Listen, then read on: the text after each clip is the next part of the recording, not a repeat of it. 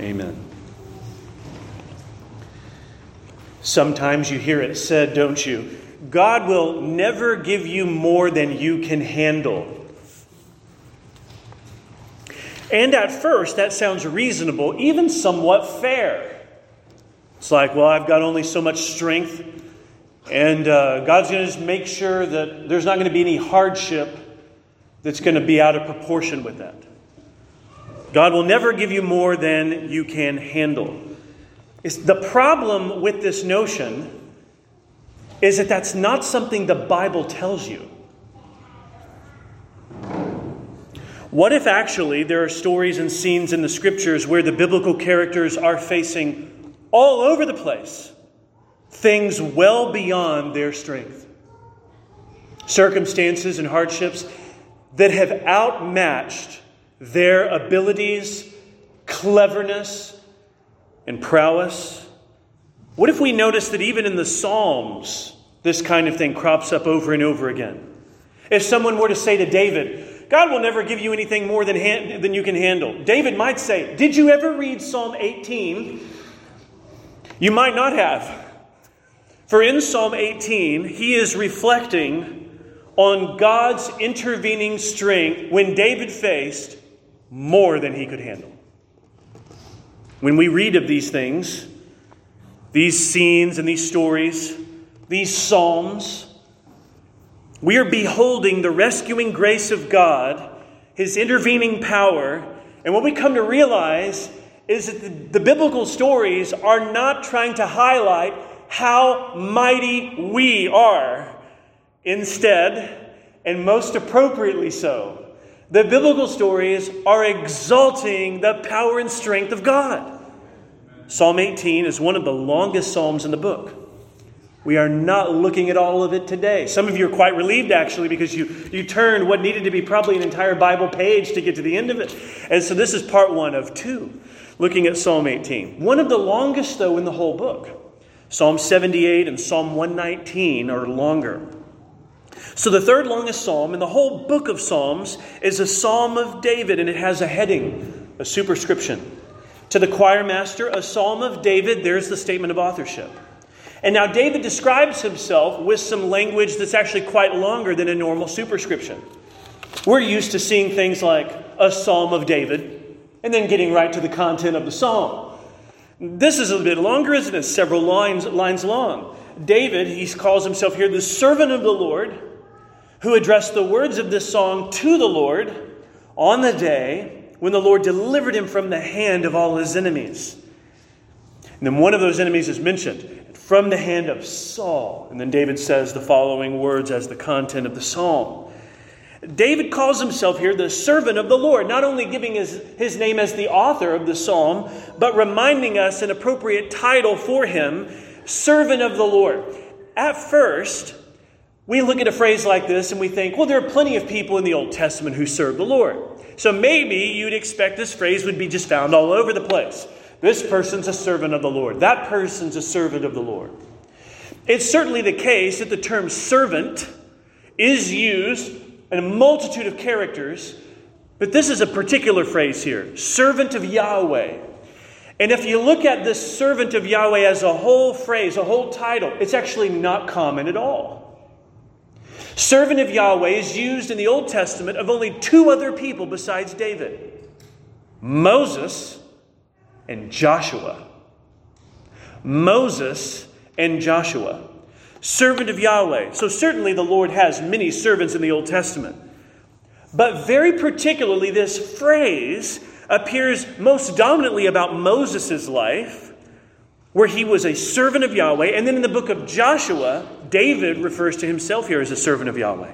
Someone like Moses, someone like Joshua we are reminded of why those two earlier Old Testament characters are quite important. Moses leads the Israelites through the mighty Exodus, out of Egyptian captivity and toward a land of promise. Joshua's name plays into this because he's actually the one leading them over the Jordan River to occupy the land of inheritance. Moses and Joshua experienced the hand of God's deliverance. God's faithfulness and his promise keeping power, the enemies of God that had aligned themselves against Moses or against Joshua. What has God done over and over again in those stories? Well, David prays that it'll happen again for his own life. That what Joshua and Moses before him experienced was the steadfast love of the Lord, the rescuing grace of God, and that his promises and might would be on display. This is a song of thanksgiving. David says that this is a psalm on the day when the Lord delivered him out from the hand of his enemies, from the hand of Saul. You look through the life of David and you realize this was not a, a king who was always escaping suffering and affliction in terms of not experiencing it. Instead, David knows what it is to suffer, and a whole multitude of Psalms in Book 1 of the Psalms, which comprises 1 to 41, so many of these Psalms of David are suffering Psalms. But in the hardship of David, what has he noticed over and over again? The goodness of the Lord. In his affliction and in his suffering, what is it that he can reflect on that was true time and a time and time again? The faithfulness and power of the Lord. This is a psalm that's rightfully long because David is going to reflect at length on the goodness and might and faithfulness and power of God. David devotes more space to the faithfulness of God than he does in reflecting on his own sufferings in earlier Psalms. This is rightfully a long psalm because David is remembering what God has done. And that shouldn't be something that takes up just brief space in our minds. This long psalm, it is something that is warranted by who God is and what God has done in David's life. In verses 1 to 3, there are titles of the Lord. He could just say, I love you, Lord. But the Lord means a variety of things to David. David's whole life is caught up in what it means to know and follow God. And so he proclaims, it's like a, a, a, burst of, of joyful proclamation right at the opening I love you, O Lord. Statement of intimacy and fellowship of communion and adoration. David does not have a mind aloof from God. He does not have a mind indifferent to the things of God. David loves God with his heart. And there are many things in our lives that have relative affection and love to, uh, from our hearts toward that thing or toward that person, and we can use the language, oh, I love this, or I love him, I love her, I love them, I love that. We, we use this language to describe the things that are meaningful to us. And David knows that God Most High, the living God and maker of heaven and earth, ought to be most cherished and prized and treasured within our hearts. And David rightly says, as should all the saints of God, I love you, O Lord. What is God to David? A myriad of, of titles. In fact, in verses 1 and 2, there are more titles compressed here than in any other small space in the whole book of Psalms, right here. In verses 1 and 2, the whole list of them, and it's wonderful, just piling on together. And there's some overlap, and that's the point. But for David, he gets started writing about who God is, and he doesn't stop anytime soon. He starts out with saying, God is my strength. Now, David was not necessarily a physically weak person, we might imagine. Here he is as a king as he's writing this psalm. He's not a young man anymore. And yet, for David, his own physical might is not what brings him most comfort. Rather, God Himself is David's strength, and David's known this for a long time. He has a memory, you know, of Goliath. He knows what it is to be a young man outmatched by a, taller and more fearsome giant, but he knows what it is for God to be his strength. That whereas Goliath is relying on shields and spears and height and power, none of that is greater than God. So David has learned from a young man that God, oh Lord, you are my strength, my rock in verse 2, my fortress. Rock and fortress may go nicely together as a pair because to be in the cleft of the rock or to be in a place lifted up from one's enemy's reach, this may be in view that God is a place for David to have refuge, a place of solidity, a place of surety. He is his rock and his fortress, his deliverer.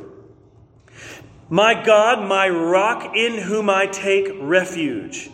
That phrase in verse 2, in whom I take refuge, seems to confirm that we're thinking rightly about what it means for God to be David's rock and fortress. Friend, you will take refuge in something. You will put all your hope in money or pleasures of this life. You will hope in your reputation and your honor among others. You will look to something as what brings your life comfort. I want you to listen to the words of David. Because David knows that there's nothing this earth can give you that is your rock and refuge. There's only God. There's only God who's greater than all he has made, and that all the good gifts that have come from God are but to glimpse his greater supremacy, beauty, wisdom, and goodness. David says rightly, I love you, Lord, and here's what you are to me. I wonder if you would say these things about God. That if you were to be given a quill or a pen if we update it, uh, and a piece of paper, and you were to write out what God is to you. I wonder if such titles as these would come to mind. God is one in whom He takes refuge, my shield and the horn of my salvation. You know, a shield protects what matters. It, it is to be put forward in the face of the onslaught of the enemy. The enemy's blows with hands or perhaps weapons, but the shield is so important. Oh, but greater, greater than any military shield is Yahweh. Yahweh is David's shield. David has a whole army of shields. But that's not what David hopes in. David's shield is the Lord, the horn of my salvation. The word horn is no doubt referencing the strength and power, like the horns on an animal, that would overcome anything that it could trample. And here, the horn of David's salvation what rises with might and supremacy. It is Yahweh. David says, You are my stronghold. Stronghold makes us think of fortress as well, a place high in the rock, removed and delivered from the enemies of Yahweh. David says, I love you, Lord. This is who you are. So he's borrowing from things that he's familiar with. He knows that there are rocks around him, and he says, God is my rock. He knows what his shield is. He says, God is my shield. He knows what it is to have a fortress. He's, he lives in a palace. He's a mighty king. He knows what it is to have impenetrable fortresses in the ancient Near East. And so he borrows this language and he says, Oh, you can most appropriately say this of God. And given who God is, it makes sense that David does what he does in verse 3. So, what do I do if God is my strength and rock, my fortress and deliverer, my refuge and stronghold? I call upon him. Why wouldn't I? You will trust in what you take refuge in. And David here is calling upon the Lord, his refuge. I call upon the Lord who is worthy to be praised, and I am saved from my enemies. I am saved from my enemies. David knows what it is by experience to have the faithfulness and delivering power of Yahweh at work in his life. And God is worthy of David's praise. Do you believe this this morning? That God is worthy to be praised. We should think about that truth as, uh, as God's image bearers because He's made us to worship Him and to exalt His name, but it's not something detached from actual worth. It would be quite strange if someone you know expected worldwide worship. I think all the nations should praise me, in fact. And you think to yourself, well, I see a, a, lot of problems with that assertion. You know, something wrong in the heart and mind of someone expecting some kind of global adoration. And, one of the core problems with that, of course, would be a lack of worth. Uh, that there's not a worthiness for this person to be exalted in all the earth. This is what is different about Yahweh, you see. When you start considering that the scriptures call us to worship and exalt the Lord, all of this is tied to what we can realize about his worth. He is worthy to be praised. So David says, Listen, I was saved from my enemies. Now, he doesn't name his enemies as if they were particular peoples and nations. Though, when you look at 1st and 2nd Samuel, David is delivered from various peoples and nations from time to time, too. Instead, he personifies his enemies by using language like the cords of death, torrents of destruction, cords of Sheol, snares of death. He is trying to depict his distress, which was no doubt in, in, various earthly conditions and circumstances, in terms of the spiritual powers and forces at work against David. And he says, Here I was, and I was all entangled by them. I was overcome and tied up with them. The cords of death encompassed me. In verse 5, cords of Sheol entangled me. The snares of death confronted me. Verse 4 also mentions the torrents of destruction, which is not just an image of cords, but actually of violent water. If uh, torrential downpours are happening, you might think of a torrential rain. Torrents of destruction envisions water that you don't want to be caught up in. You don't want to be driving in it. You don't want to be walking in it. You don't want to be swimming in it. Torrents of destruction is something that can bring you to destruction. David says, Well, that's what I was facing. It was more than I can handle. All of it around me, consuming and overcoming. In my distress, in verse 6, I called upon the Lord. To my God, I cried for help. From his temple, he heard my voice, and my cry to him reached his ears. David here is reflecting on here, I have faced all manner of distresses and hardships, surrounded by and entangled by all kinds of cords and snares. And you know who I can always count on? The Lord. Can call on the Lord. And the Lord is not deaf to his people, the Lord hears his people. So the psalmist's distress in verses 4 to 6 is depicted there with those cords and torrents of destruction, those snares of death that were right in David's face. So he calls on the Lord, and the Lord now responds. Now, the imagery of the Lord's response is spectacular. I love to read this language because it depicts the Lord arriving with such full on, thunderous power that nothing can withstand him, and everything is moving from his way, so that he comes with such delivering strength that nothing is unclear about who delivered David. Instead, in verses 7 through 15, the coming of the Lord reminds us of maybe even the Lord's descent upon Mount Sinai in Exodus 19. David de- described himself in the superscription as a servant of the Lord. We think of Moses, we think of Joshua as earlier servants of Yahweh. I'm going to suggest to you that language here in verses 7 through 15 are actually going to depict David's rescue by God in terms of God arriving like Sinai scenes or accomplishing deliverance and, uh, and, uh, and conquest like the days of Joshua. So, David, the servant of the Lord, he says, Here's what happened in verses 7 through 15. The earth reeled and rocked. The foundations also of the mountains trembled and quaked because he was angry. The righteous anger of the Lord has been provoked. What is it that has provoked the righteous anger of the Lord? The cords of Sheol and the snares of death are entangling David. And the righteous and faithful and steadfast love of the Lord is not indifferent to David, but comes with rescuing grace. And it's as if the whole earth can't bear the arrival of the presence of the Lord. It starts to move. The foundations of the mountains tremble and quake. In verse 8, smoke went up from his nostrils, and fire from his mouth, and coals forth from him.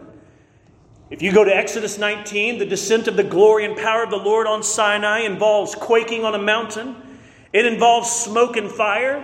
And here again, it's as if David is experiencing, let's call it, his own personal Sinai. It's as if God, the God of the mountain where Moses and the Israelites encountered his power and voice, it is this God, the God of Abraham, Isaac, Jacob, and Moses, who's coming to deliver David. And he says in verse 9, He bowed the heavens and came down. They weren't any obstacle to him. Thick darkness was under his feet, and he rode on a cherub and flew. He came swiftly on the wings of the wind. It's like the scenes in the movie where the people who are overwhelmed by circumstances and see no way out, and all of a sudden the, the gradual buildup of the score and the music in the background starts to build. And then from the side, you see some rescuing figure or apparatus or vehicle that's coming to deliver. And the audience rejoices because at last, and with thunderous might, and right when it ought to be, rescue has come. He says in verse 10 He rode on a cherub and flew. He came swiftly on the wings of the wind. Associating the Lord with the cherubim is natural in the days of the tabernacle again with Moses. Moses travels with the tabernacle and the Israelites and toward the promised land. And eventually Joshua and the others will take this tabernacle over.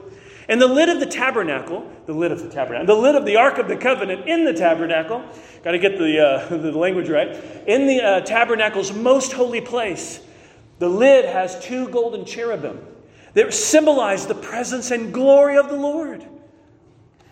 God rode on the cherub and flew. He came swiftly on the wings of the wind. And in verse 11, he made the darkness his covering, his canopy around him. And this could be picturing here what Moses and the Israelites needed. They needed the Lord's presence to be mediated to them. Even when Moses said, Lord, show me your glory, it could not be quite like what Moses would desire. Moses could not endure it. He would not, as a sinner, be able to behold it. And so there is a veiledness to the arrival of God's glory that reminds us of the Israelites. It reminds us of that when we read this. Darkness is covering, canopy around them, thick clouds dark with water. We imagine here a scene of storm, mighty winds in the heavens, dark clouds, thick clouds with water, and then in verses 12 and 13, hailstones, and then in verse uh, 14, flashes of lightning. You see, in the Old Testament, ancient Near Eastern worshippers, in their pagan rituals, in the promised land had a particular god among some of the peoples that they worshiped named Baal. And Baal was a storm god.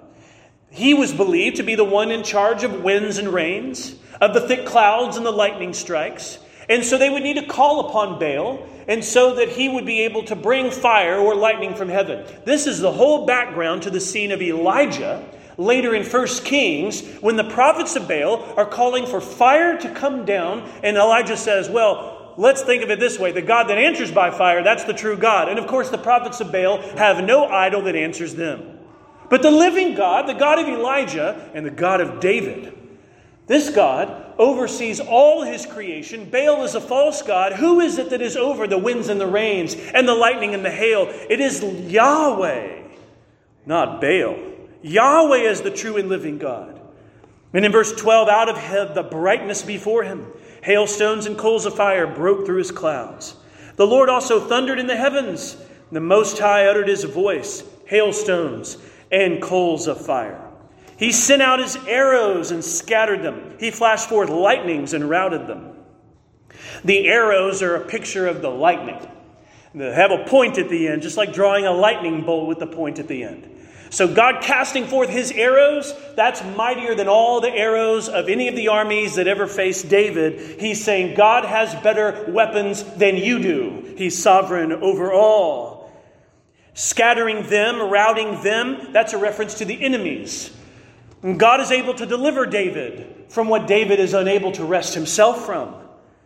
And God comes, and with this storm picture and this heavenly descent, we see here in verse 15 the channels of the sea were seen. The foundations of the world laid bare at your rebuke. Think for a moment here the channels of the sea, and then all of a sudden the ground laid bare. Here's water that seems to be parted. And that once again reminds us of the days of Moses. We think not just of the Sinai echoes, but even the Red Sea echoes, because the Israelites had more than they could handle. And here they were against the Red Sea, being encroached upon by the mighty Egyptians. And what do they need? They need the Lord. They need the Lord. And he rebukes by his mighty power the sea and the channels of the sea and lays bare the dry ground for them to go upon. David is saying, Lord, do it again. Lord, here I am, and behold my life. You love me, Lord. I love you, Lord. You're faithful, O God. Come, O God, with your delivering power. Verses 7 to 15 depict the descent of the Lord with might and strength. This is the God of the Exodus in action. In verses 16 through 19, the rescue of the psalmist is described as God having arrived, so to speak. So, this is a language to depict closing in of, of space, which of course is just the, the human effort to say God comes with rescuing power. But it says it's not to imply that God was never not with David. So it's a way from a human perspective to speak of God's arrival. And it says in verse 16, it says in verse 16, He sent from on high, He took me, He drew me out of many waters. Doesn't that make you think of Moses? In Exodus chapter 2, we're told that Moses was placed in a little basket. He's laid by the reeds of the Nile River. And it tells us that he was brought to Pharaoh's daughter and became her son. And she named him Moses because she drew him out of the waters. Another, another connection to the Moses story. What I'm trying to show you is that along Psalm, Psalm 18, why is David using the language that he's praying? Because David knows earlier scripture. In the earlier stories and scriptures and scenes from the, from the Bible are influencing the way David is praying in light of the steadfast love of the Lord. Moses was drawn up out of the waters.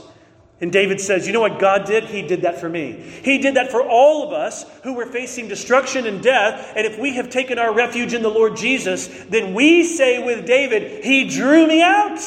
That's what He did. Here I was, consumed in the mire of my transgression and sin. And the Lord, He drew me out with delivering grace. He took me and He drew me out of many waters. He rescued me from my strong enemy and from those who hated me, for they were too mighty for me. You've got to listen to David's testimony here. He doesn't say, Well, when I look at my abilities and I look at theirs, I think we're a pretty even match. He says in verse 17, They were too mighty for me. I'm not facing foes that in some way can be brought down and subdued by earthly cleverness and strategies. He said, I needed Yahweh. And he rescued me from my strong enemy. They hated me, they opposed me, they were too mighty for me, and then God came. In verse 18, they confronted me in the day of my calamity, but the Lord was my support. Not only should we think of the days of Moses and the Israelites and Sinai and the Exodus, we should think about what God was doing with the Israelites after delivering them. He was bringing them to an allotted place, a land of promise and that's echoed here in verse 19. Where is David placed? David says, He brought me into a broad place. He rescued me because He delighted in me. The compassion and mercy of God is an expression of His covenant faithfulness, and David is the recipient of that. David says, Why did God rescue me here? Because He delighted in me. He poured His mercy upon me. His grace was what I experienced and was delivered by. And where did He bring me? Into a broad place. This is to contrast, I think, the narrow, tight spot David was in.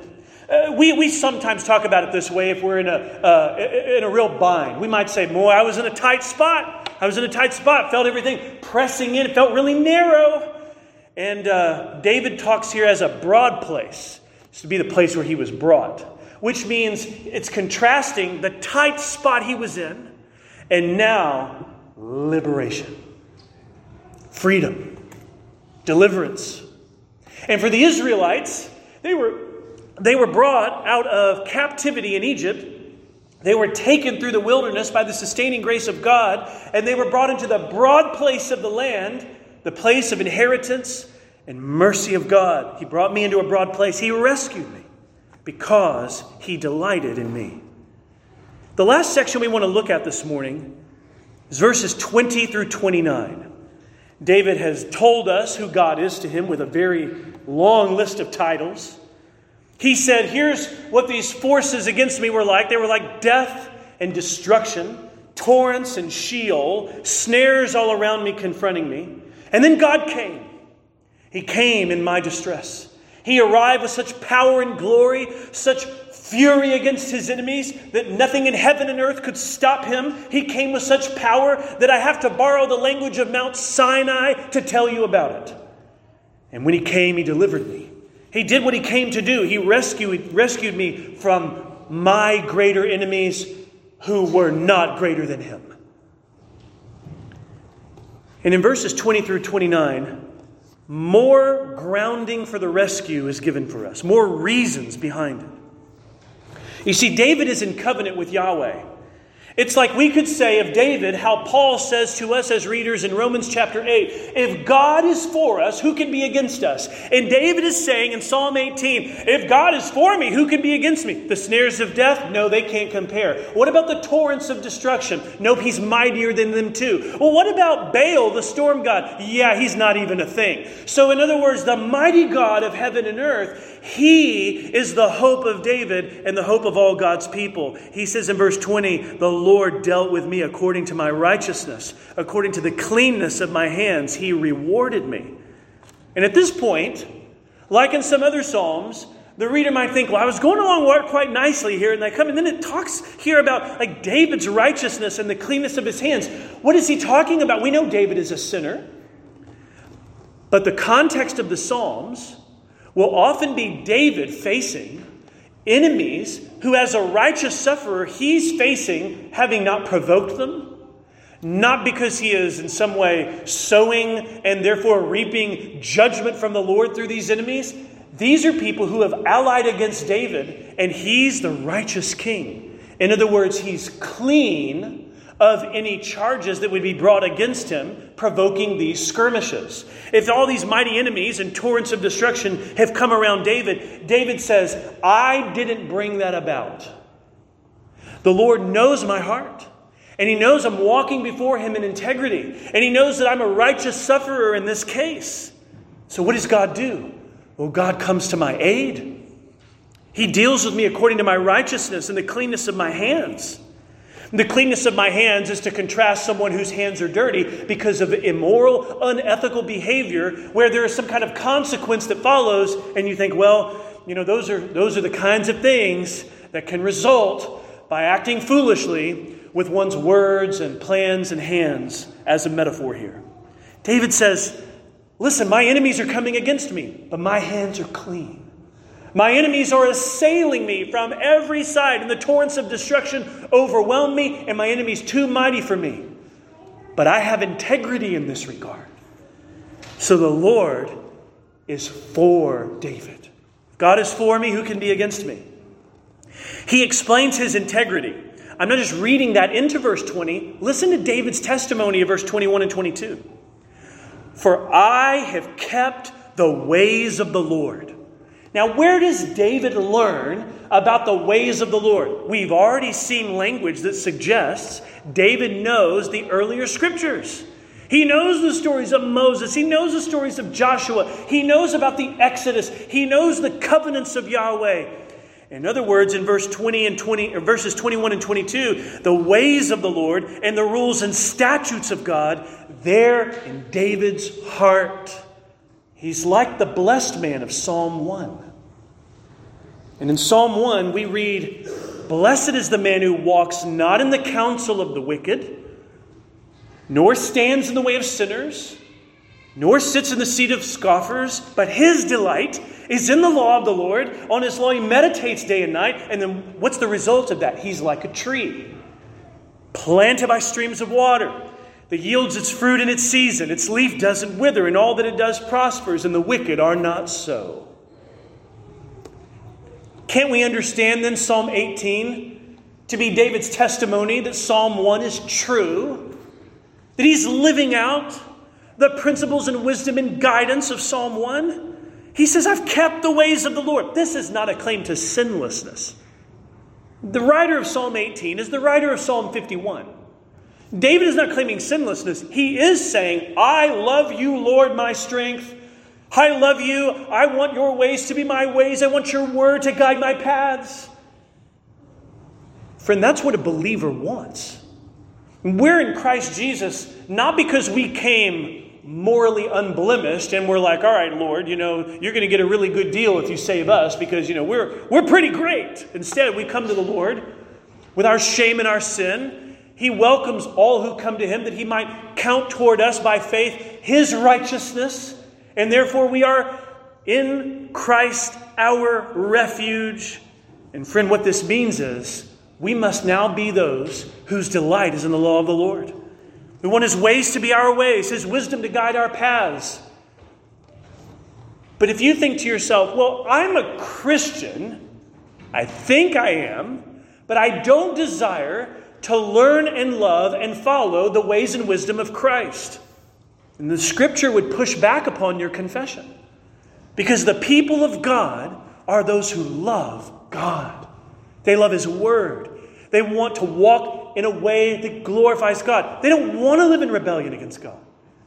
They don't want to cherish wickedness in their heart. They want to follow Christ. And in Psalm 18, he says, I've kept your ways and have not wickedly departed from my God. For all his rules were before me and his statutes I did not put away from me. This means when someone says, Well, friend, this is what the Word of God says. You know what the believer's heart response is going to need to be? The believer's heart response is, If this is God's Word and God's wisdom, then I want to humbly receive it. But the fool says, Don't tell me what the Bible says. I don't care about those words. Don't give me those commandments. I don't want to hear about the statutes of God. I know what I'm doing. I'm going to live my life my way. The fool doesn't want the wisdom of God. David says, I'm not like that. I've not wickedly departed. Lord, your ways I love, your wisdom I want. In verse 23, I was blameless before God. I kept myself from my guilt. So in verse 24, the Lord has rewarded me according to my righteousness according to the cleanness of my hands in his sight. I think David is saying, I'm calling upon the Lord as one who loves God, and God hears my prayer. In verse 25, with the merciful you show yourself merciful. With the blameless you show yourself blameless. With the purified you show yourself pure. With the crooked you make yourself seem torturous. Well, that pair of verses ends in an unexpected way. With the merciful, you show yourself merciful. We think, well, thank you, Lord. You know, if we've come before you as those who seek to live, to love God and to love neighbor, we know that your favor is upon us, your face shines upon us, your blessing is upon our lives. But the end of verse 26, after talking about the merciful, the blameless, the pure, he says, with the crooked, you make yourself seem torturous. The crooked, the crooked are those whose hearts imitate the wickedness of the world. The crooked, twisted ways of the world, that's what their hearts are like. Their hearts are not following the Lord with wisdom on a path of righteousness. They don't love God. They don't want to worship God.